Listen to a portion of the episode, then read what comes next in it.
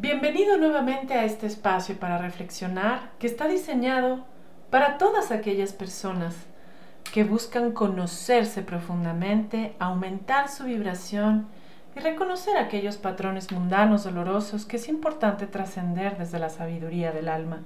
Hoy hablaremos del nivel de bienestar al que estás acostumbrado o del nivel de malestar que logras soportar, como si fueses una persona que sin saberlo puede estar en un proceso de autotortura y descubriremos si verdaderamente lo que crees que es sentirse bien, en realidad integra todo el potencial que puedes alcanzar en un tiempo de vida de bienestar.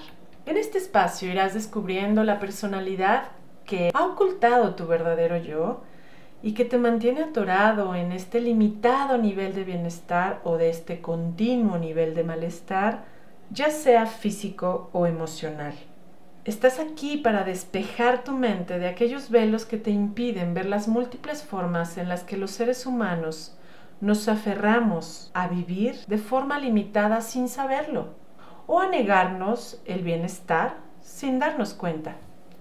Así que antes de comenzar, te invitamos a hacer unas dos respiraciones lentas y profundas, imaginando que entra esta luz dorada, esta luz fotónica, por toda tu columna.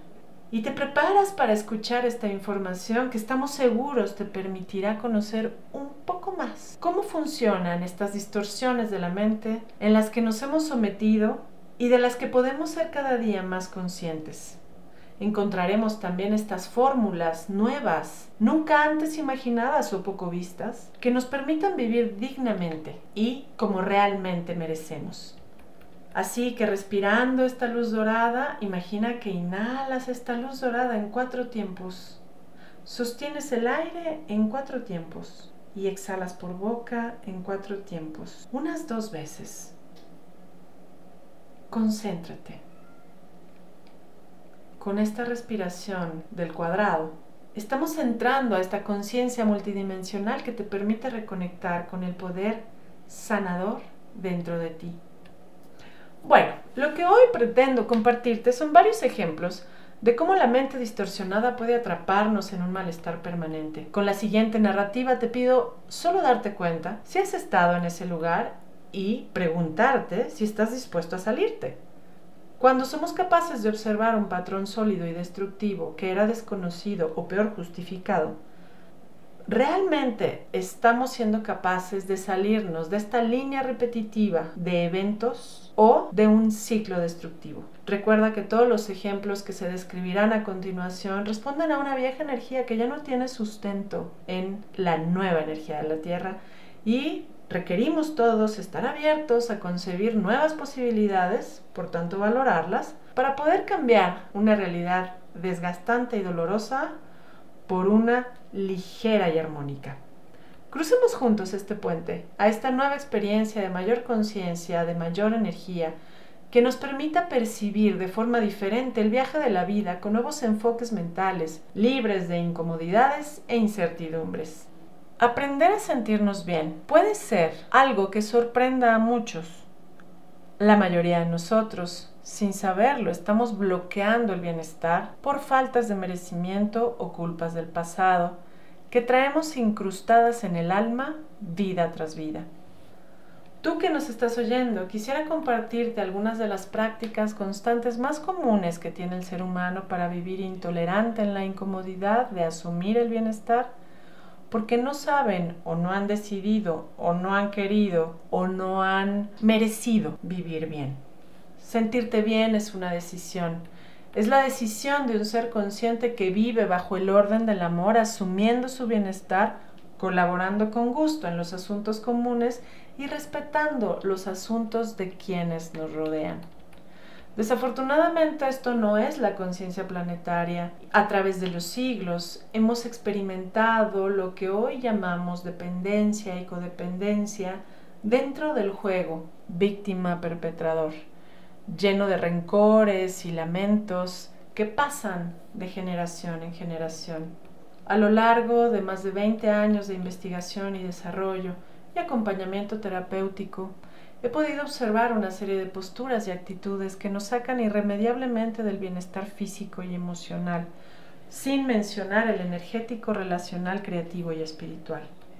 Iré comentando contigo algunos de ellos con la única intención de que tú puedas auto-observarte y descubrir si en el camino tú has tenido algunos de estos conclaves como filosofía de vida o estas actitudes frente a lo que vives o las personas que te rodean. Empecemos con el primer enfoque. Cuando una persona busca querer cuidar a sus padres, porque tiene terror de que se mueran, el miedo a la muerte se convierte en la primera razón por la cual cualquier persona va a vivir fingiendo no estar mal o pretendiendo estar bien. Este enfoque mental de miedo a lo inevitable hace que el temor a las tragedias, a la pérdida, a mm, las dificultades propias de la vida vayan determinando su juicio. Y por mucha buena intención que tenga sus actos a partir del miedo a la pérdida, va a haber una serie de malas ejecuciones y desórdenes sistémicos que van a llevar a la persona no solo a tomar decisiones incoherentes, sino que va a ir acumulando frustraciones y al final del tiempo siempre va a vivir con una ansiedad interna porque la muerte no le llegue a sí mismo o a sus seres queridos. Esto bien podría calmarse con el hecho de ser respetuosos y amorosos con los seres queridos, disfrutar mientras estamos juntos porque sabemos que solo es un rato, valorar cada momento, disfrutarlo, atesorar las mejores memorias y que no demos por sentado que las relaciones tienen que durar. En lugar de ese viejo enfoque de miedo a la pérdida, podemos transformarlo por enfocarnos en, honrar y respetar y darle su lugar a aquellos a quienes amas y de verdad atesorar cada minuto juntos. En segundo término, una persona puede vivir sintiéndose mal cuando puso su seguridad y bienestar afuera de sí mismo. Por tanto, va a vivir en un programa de exigencia, expectativa, frustraciones, quejas y reclamos. A la persona le va a costar mucho trabajo tener relaciones sanas porque va a tener reacciones frenéticas e incómodas para quienes le rodean, porque no ha asumido su bienestar, porque cree que está bien imponer a los demás su punto de vista, justificar sus frustraciones, esperando que las personas respondan a sus expectativas todas estas generadas por una mente egoísta que no sabe hacerse cargo de sí mismo. La nueva posibilidad sería comenzar a madurar y aceptar que nadie tiene que responder a lo que tú esperas, pero puedes aprender a fluir con las personalidades y cómo funcionan los vínculos para poder dar lo mejor de ti sin esperar nada a cambio. El tercer ejemplo que puedo darte es cuando las personas se acostumbran a vivir con rencores porque no tuvieron de su entorno más cercano las atenciones, el apoyo, la ayuda, la comprensión, la presencia y sobre todo el cumplimiento de atenciones y caprichos de una mente egoísta. Estas personas van a vivir creyendo que algún día no tendrán que hacer nada para sustentarse que llegará el día en que la fama y la fortuna y los bienestares llegarán solo con estirar la mano. Estas personas creen que es posible trabajar mucho por un tiempo y después no hacer nada. Sin saberlo están cavando su tumba en vida, porque serán eso que los libros antiguos llamaban los muertos vivientes, que no han despertado a ese gozo creador para dejar de afligirse, y dejar de estresarse por lo poco o lo mucho que les corresponde hacer. Estas personas que viven con mucho rencor generalmente son aquellas que buscan obtener el máximo dando el mínimo y a lo largo de la vida sus circunstancias irán cambiando para probarle una y otra vez que es imposible que la plenitud y la paz llegue a través de deseos fantasiosos de obtener lo mejor dando el mínimo esfuerzo. Estas personas van a vivir enojadas o frustradas porque su egoísmo sin verlo les sobrepasa, porque están esperando recibir, pero les molesta dar, y eso va a asegurar su malestar a todos los niveles. En lugar de esto, una persona podría aprender a disfrutar hacerse cargo de dar lo mejor de sí hasta el último de sus días, porque sólo así tendrá a manos llenas aquello que será multiplicado porque su proceso es dar gozosamente, tomando en cuenta siempre la importancia del bienestar común. Cuando tú decides compartir tu luz y tu amor con el mundo, la vida, el tiempo y todas las circunstancias se tornan en favor a ti milagrosamente. El siguiente ejemplo de malestar serían aquellas personas que viven muy frustradas por las limitaciones económicas que puedan tener a lo largo de su vida. También les da miedo decidir o actuar en función de esa providencia auto-otorgada. Una parte de ellas tiene miedo a sentirse insuficiente o incapaz y entonces no se mueven, piensan, planean, esperan el momento preciso para tomar decisiones, después de pensarlo muchísimo. Pero al final del día se van a acostumbrar a múltiples malestares, porque lo que más quieren es estar tranquilos y cómodos, porque no saben crear sin estrés, y porque creen que pensando mucho van a tener algún bienestar, lo cual no es así, porque su poder creador está detenido. Crear significa decidir y actuar de forma cotidiana, consistente, y persistente para lograr aquellas metas realistas de corto, mediano y largo plazo. Finalmente, permitiendo que estas metas te permitan lograr y mantener tu autorrealización en el mundo. Cuando una persona puede darse cuenta que está estancada en pensar cómo salir adelante, pero no actuarlo, se va a dar cuenta que no está tomando en sus manos la fortaleza creadora de su ser, porque no lo expresa, porque no lo siente, porque no lo goza, porque no confía, porque no acepta tener que hacerlo. Y entonces vive frustrado, pero se vuelve adicto a la frustración y comodino en sus actitudes cotidianas que le van a llevar al estancamiento, a la carencia y a la ambición. ¿Cómo podríamos cambiar esto? La nueva fórmula para este ejemplo es realmente merecer el bienestar a través de actos consistentes y permanentes para crear esa nueva posibilidad de autosustento y gozo creador que les permita la satisfacción en el mundo material. Otro caso sería el hecho de estar adicto a vivir con disgustos constantes con los errores de las personas para evitar ver los nuestros. Nuevamente, el problema es no asumir el bienestar. Y esto nos va a llevar a vivir en el desorden, porque está la idea o el paradigma dentro de la mente o de los cuerpos emocionales de que asumirme es difícil, es riesgoso, es imposible, me aferro a que sea diferente o no acepto que tenga que ser de esa forma. A esta persona le va a chocar colaborar, quiere todo a su modo, se enoja y va a sentir que sus seres queridos le dañan con sus errores, pero en realidad no está dispuesto a ver los suyos. Esta es una forma muy común de torturarse, porque le va a llevar a tener malestares varios a nivel físico, porque esta persona se vuelve intolerante al medio, a las personas, a las circunstancias, al clima y a la forma de funcionar del mundo y entonces va a justificar todo lo anterior enfermando su cuerpo y separándose de su alma. La corrección que podría tener una mente con esta práctica es, nuevamente, asumir su bienestar, porque es la única forma de liberar toda esa energía de adicción a estar mal, ofuscado, viendo injusticias, intolerando las incoherencias del mundo, pero no pudiendo ver sus autolimitaciones, su flojera, su desmotivación, su inseguridad y sobre todo su inconformidad con asumir y colaborar gozosamente con lo que le corresponde.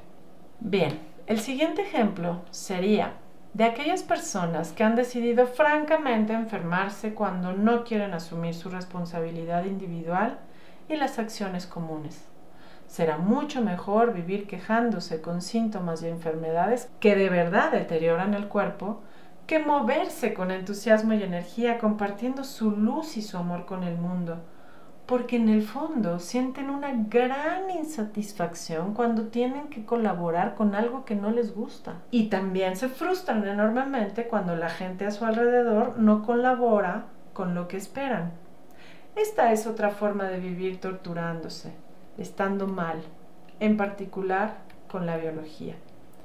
Otra forma de poder vivir esto y de realmente sentirnos bien es liberar la oposición, la oposición a lo que corresponde. Y en este caso yo invitaría a las personas que han podido identificar que han estado en este papel, poder hacer meditaciones limpiando de todos sus cuerpos y mentes esta vieja energía de contrariedad, oposición, necedad, desacuerdo y disgusto e insatisfacción. Todas estas viejas energías son las que tienen sometidas al alma con una mente que se tortura, proyectando dolor y distorsiones en el cuerpo físico. Otra forma de evitar sentirnos bien sin saberlo es contener la tensión emocional. Pongamos ejemplos muy concretos. Existen personas que cuando están solas se sienten muy incómodas, pero que cuando están acompañadas también se sienten incómodas. ¿Qué pasa con esta dualidad? Una persona que no se siente bien consigo misma es porque no le gusta asumirse y la que no le gusta estar rodeada de personas conviviendo es que están demasiado enfocados en el otro, en lo que hace mal, y en esta sensación de corregir, juzgar, criticar, salvar, todo el tiempo. Viven a la defensiva y no les gusta recibir ningún tipo de retroalimentación. Son las personas que les encanta decirle o pensar sus verdades a las personas y que no quieren que nadie piense mal de ellas o actúe con dureza ante sus distorsiones. Sin saberlo, desde ese patrón, no es posible asumir el bienestar. Porque si yo no lo asumo primero frente al otro, entonces las experiencias de soledad y las experiencias de compañía van a resultar incómodas. Este patrón nos indica claramente que estamos en un estado de codependencia emocional. Eso significa que me altera, me tensa, me enoja, me disgusta lo que el otro hace o deja de hacer. Sin saber, estamos atrapados en un drama social y poder observar esto nos permite dar un paso hacia atrás, convertirnos en observadores neutrales y encontrar una nueva forma en que podemos realmente disfrutar estar con nosotros y realmente sentirnos bien con o sin compañía. Esto nos puede llevar a observar que estamos necesitando controlar, muy entre comillas, las acciones del otro, porque en verdad es imposible. Y ese control en realidad es una falta de perdón a nosotros mismos, porque queremos sentirnos seguros y esa seguridad es que no nos vea ningún error. Pero, ¿cómo voy a vivir eso si a mí me encanta ver los errores de los demás y estoy defendiéndome de que me vean los errores? Todo esto tiene que ver con la linealidad del ego, en donde yo necesito ser valorado por el otro, pero rechazo la oscuridad del medio. Yo no puedo ser valorado si antes no valoro la luz del otro. Estas personas se pierden en el juego de desprecio dado o recibido, humillación dada o recibida, rechazo dado o recibido. Esto resulta a veces inconsciente, automático, porque al enfocarme y estresarme por los errores de los demás, molestándome con ello, eso pareciera evitar yo ver si realmente estoy compartiendo lo mejor de mí con el mundo. Esta es sin duda una vieja locura del ego que el ser humano ha experimentado, porque primero no se valora a sí mismo y entonces proyecta esa carencia de autovaloración y autoestima, basada en una necesidad de ser valorado con una práctica constante de censurar los actos del otro. Esta dualidad irreconciliable nos lleva a no disfrutar, ni estar solos, ni estar en compañía. Cuando una persona hace consciente este patrón, se va a dar cuenta que ha estado sometida a su mente por el drama, porque en el fondo se autocondena por sus errores si llega a verlos, en lugar de solo corregirlos. Y no puede dejar de condenar a otros por lo que percibe como errores reales o imaginarios. Estamos atrapados en la censura, hacia adentro y hacia afuera porque no somos libres de valorarnos, valorar y ser valorados. Y esto implica que vayas atrayendo energías del electromagnetismo de amargura y rebeldía. Salirnos de este patrón significa poder hacer el siguiente ejercicio, hacer procesos de visualización y respiración consciente para liberar y purificar estas energías de amargura y rebeldía que nos han condenado a fingir fortaleza y a sentirnos vulnerables frente al entorno, para pedir ser libres, ahora sí, de valorarnos, valorar y ser valorados por nuestros actos nobles y respetuosos, asumidos y compartidos. Así que te invito, si quieres hacer el ejercicio con nosotros, a cerrar tus ojitos e imaginar que te envuelves en esta luz verde radiante como de 3 metros de diámetro. Y volvemos a hacer esta respiración 4, 4, 4. Inhalo en 4, sostengo en 4, exhalo en 4. Lento y profundo. Mientras pides que esta energía de amargura y de rebeldía sea liberada para que puedas ser guiado por esa sabiduría de tu alma y que te des cuenta que lo que tocaba en tu tiempo de crianza era la humildad para poder integrar la fuerza del amor dentro de ti y aprender a disfrutar estar contigo y con las diferentes personalidades que atraes, viéndolas perfectas para tu evolución. Respira y créete que esta purificación está tomando lugar en tu vida. Bueno, después de este pequeño ejercicio, hoy te puedo compartir que he conocido y acompañado personas que se generan experiencias extremadamente dolorosas porque portan el programa de creer que la libertad es hacer lo que quieren, aunque aquello que quieren realmente les daña a algún nivel o los enferme a algún nivel. Estas personas siempre van a confundirse entre lo que quieren y lo que les conviene. Claro que van a defender lo que quieren aunque no les convenga, pero es un precepto distorsionado de la libertad del ego. La mente distorsionada ego siempre es gananciosa, busca obtener bienestar a través de lo que quiere, aunque sea destructivo, y eso no es libertad.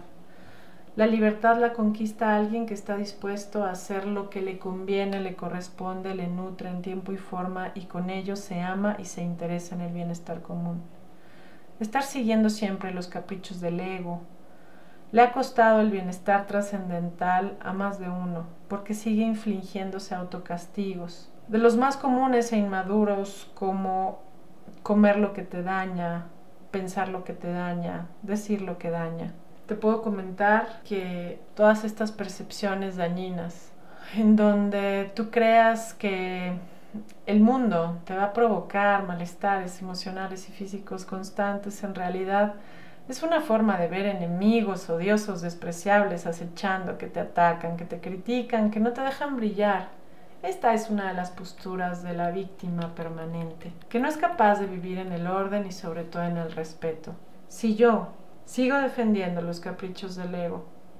Jamás podré vivir en este orden y en este bienestar. Desde el lugar en donde no quiero dejar lo que me destruye y veo enemigos, la vida es sumamente insegura y llena de desilusiones, peligros y defensas. ¿Cómo puede alguien vivir bien si su percepción y su cerebro y sus sentidos están puestos en ser atacados, en ser atacados, heridos, traicionados, en lugar de poder ver este mundo perfecto y deseable para ese proceso evolutivo, creativo y de autorrealización. Lo que puede cambiar una persona que está buscando salirse con la suya, hacer lo que quiere, sin enfrentar los efectos de esos actos y sintiéndose atacado por el entorno, es sencillamente merecerse el bienestar. De ahí viene. Yo no puedo merecer el bienestar real y sistemático cuando me siento atacado y quiero siempre hacer lo que me da la gana. Entonces, si has estado ahí, igualmente, te propongo que te des cuenta cuántas veces juzgas de incompetentes a las personas porque te dicen cómo mejorar tu vida o porque crees que están agrediendo tu forma de vivir. Esta es una reflexión más. Y bueno, pues finalmente eh, termino con el ejemplo de las personas que viven adictas a los dolores físicos. Sí, a todos esos dolores a los que normalmente se acostumbra la gente. Haciendo una lista podrían ser estos dolores permanentes o aquellos que vienen y van, ¿no? Hay gente que siempre le duele la cabeza, la espalda, el cuerpo, los brazos, algo les duele.